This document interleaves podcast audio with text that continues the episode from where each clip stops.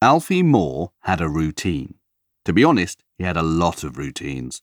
He had a waking up routine, a getting dressed routine, a cleaning his teeth in the morning routine, a breakfast routine, a clearing up after breakfast routine, a getting his school bag ready routine, a checking he had everything before he left the house routine, a walking to and from school routine, a having tea routine, a clearing up after tea routine, a homework routine, a limited amount of TV routine, a bath routine, cleaning his teeth in the evening routine, which, to be fair, was pretty similar to his cleaning his teeth in the morning routine, a getting undressed and putting pyjamas on routine, and a going to bed routine.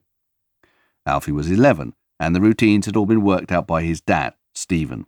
Each one was precisely written out, listing all the things he had to do and all the times he had to do them by on pieces of paper pinned up on different walls of his house.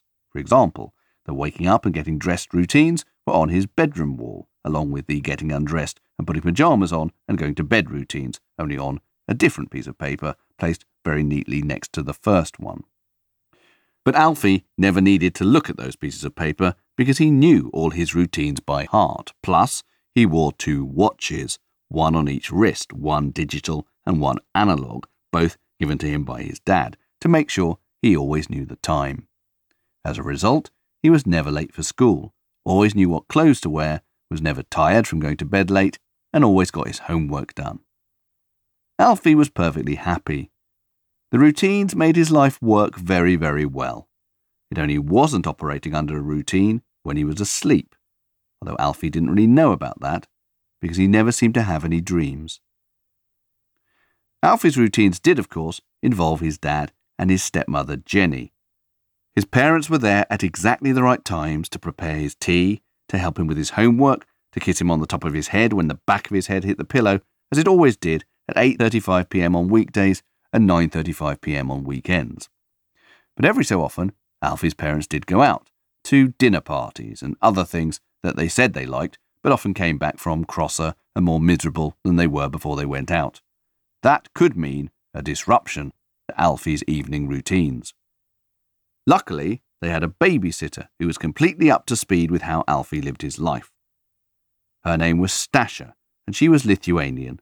If anything, she was even more efficient than Alfie's dad at making sure Alfie stuck to his regular timetable. Stasha would arrive promptly at 6 pm, and everything would run smoother than smooth with Alfie's having tea routine, his clearing up after tea routine, his homework routine, his limited amount of TV routine, his bath routine is pretty similar to the cleaning his teeth in the morning, cleaning his teeth in the evening routine, his getting undressed and putting pyjamas on routine, and his going to bed routine.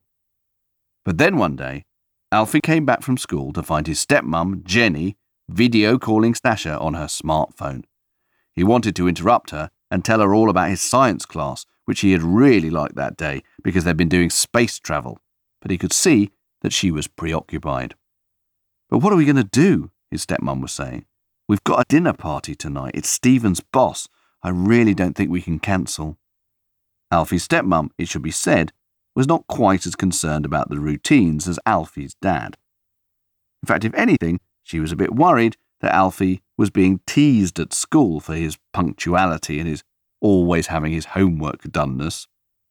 She thought she'd heard a boy called Freddie Barnes shout, Boring, boring, Alfie, at him in the playground. But she knew the routines had started soon after Alfie's biological mum had died, and that they had made day to day life much easier while Stephen was a single dad. And even though Stephen wasn't a single dad anymore, he seemed to want to stick with the routines, and Jenny didn't like challenging him about how he had decided to bring up his son. I am sorry, Mrs. Moore, said Stasha from the phone screen. I cannot help it. My family needs me. I must catch a plane at 7.30. Jenny shook her head. How heavy is this pig? Was. The pig is dead. Dead? Running into your mother killed the pig? No. Because she broke my mother's leg, the pig has been destroyed. There was a short pause. Although we will eat her later. There was another short pause. The pig, not my mother. Okay, said Jenny. Fine, of course, I understand. Go. We'll, we'll find someone else. But when she clicked off and looked up, Alfie could tell she was worried, and he was worried too, because they'd never had any other babysitters apart from his grandparents, and both sets lived too far away to reach his house in time. Who were they going to get to look after him?